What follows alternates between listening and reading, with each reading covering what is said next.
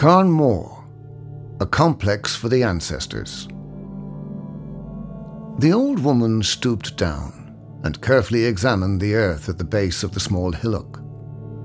After a moment, she eased herself upright before turning to deliver a simple nod to her companions. This would be the spot. Her young helpers looked at each other and smiled knowingly. They had suspected their much venerated elder would select it. After all, it seemed the natural choice. It was long known that their ancestors had once dwelt here, taking advantage of the good views, productive soils, and nearby stream, not far from the river mouth and the broad bay that were such a dominant feature in their lives. Now, with the decision made, each of the assembled group hurried off to see to their assigned tasks. The old woman was left alone to study the ground she had chosen. She knew that soon she would be forever tied to it. But she would not be alone. For the next six centuries, the hillock, today situated in the townland of Carnmore, would be reserved for her community's dead. Of course, we will never know precisely how or why this early Bronze Age community selected Carnmore for their dead some 4,000 years ago. But what is apparent is just how important a location this became for them. The archaeologists uncovered a number of different types of burial monument, along with the remains of at least 16 individuals. The excavation touched on just a small portion of what was a much larger cemetery, much of which likely survives, stretching away beyond the nearby Dublin to Belfast railway line.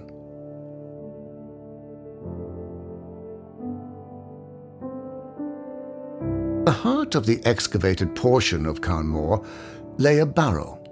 Indeed, this may well have been the first of the funerary monuments dedicated at this site. It consisted of a stone burial chamber which had once been covered by a mound of earth. Surrounding this mound, the early Bronze Age community had dug a shallow enclosing ditch. By the time they were finished, the monument was some 20 meters across Within the divided central chamber, mourners would have interred a number of individuals, though only a small amount of cremated bone has survived. Some of the burnt bone fragments were fused with copper alloy. This is likely the melted remains of bronze jewelry that had adorned a body on the funeral pyre.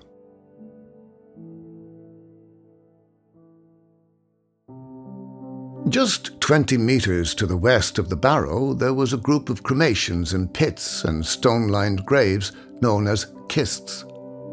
Some of these seemed to be arranged around a group of two larger pits and several postholes.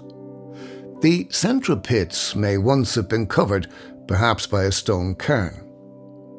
Among the objects that emerged here was a beautifully decorated early Bronze Age food bowl which may have accompanied a burial that did not survive the passage of time.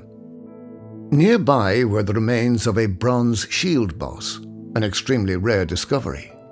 It had once guarded the hand of a Bronze Age warrior who wielded a leather shield in combat. This central spot in the cemetery seems to have been reserved for high status individuals. Standing guard over all was a distinctive granite boulder as well as a sandstone slab decorated with prehistoric art. As the centuries passed and more individuals were interred in the cemetery, graves began to form a circular pattern around the earlier burials.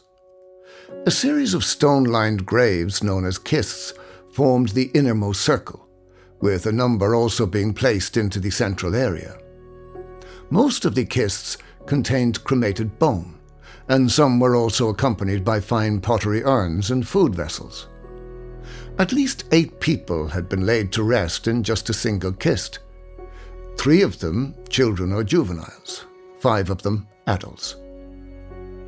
Yet another of the kists contained the skeleton of an adult male, the only non cremated person found at Carn Mor.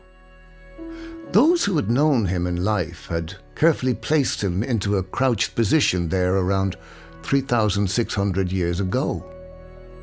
Beyond the circle of kists were still more graves, some centuries younger in date. They took the form of three cremation pits, each accompanied by a funerary pot known as a cordoned urn. Intriguingly, it is possible that the Carnmore Cemetery may have been used to remember some individuals who were not physically buried there. Two of the pits contained not people, but large granite boulders. A carving on one of them appears to represent an axe. Though known from Britain, France, and Iberia, this is a very rare motif in Ireland. It is easy to see how these boulder burials could have acted as cenotaphs, designed as memorials to the absent dead.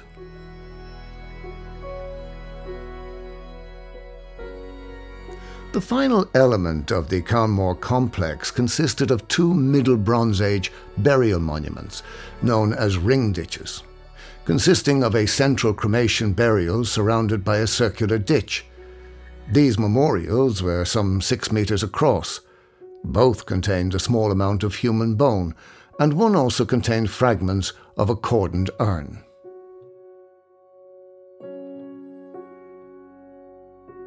The longevity of the Carnmore site and the wealth of artifacts it produced stand as a testament to the rise in population and prosperity that marked the Irish Bronze Age. This wealth of Bronze Age evidence is in stark contrast to what little we can glean from the more obscure, shadowy period that followed it, when the Age of Iron arrived in Louth.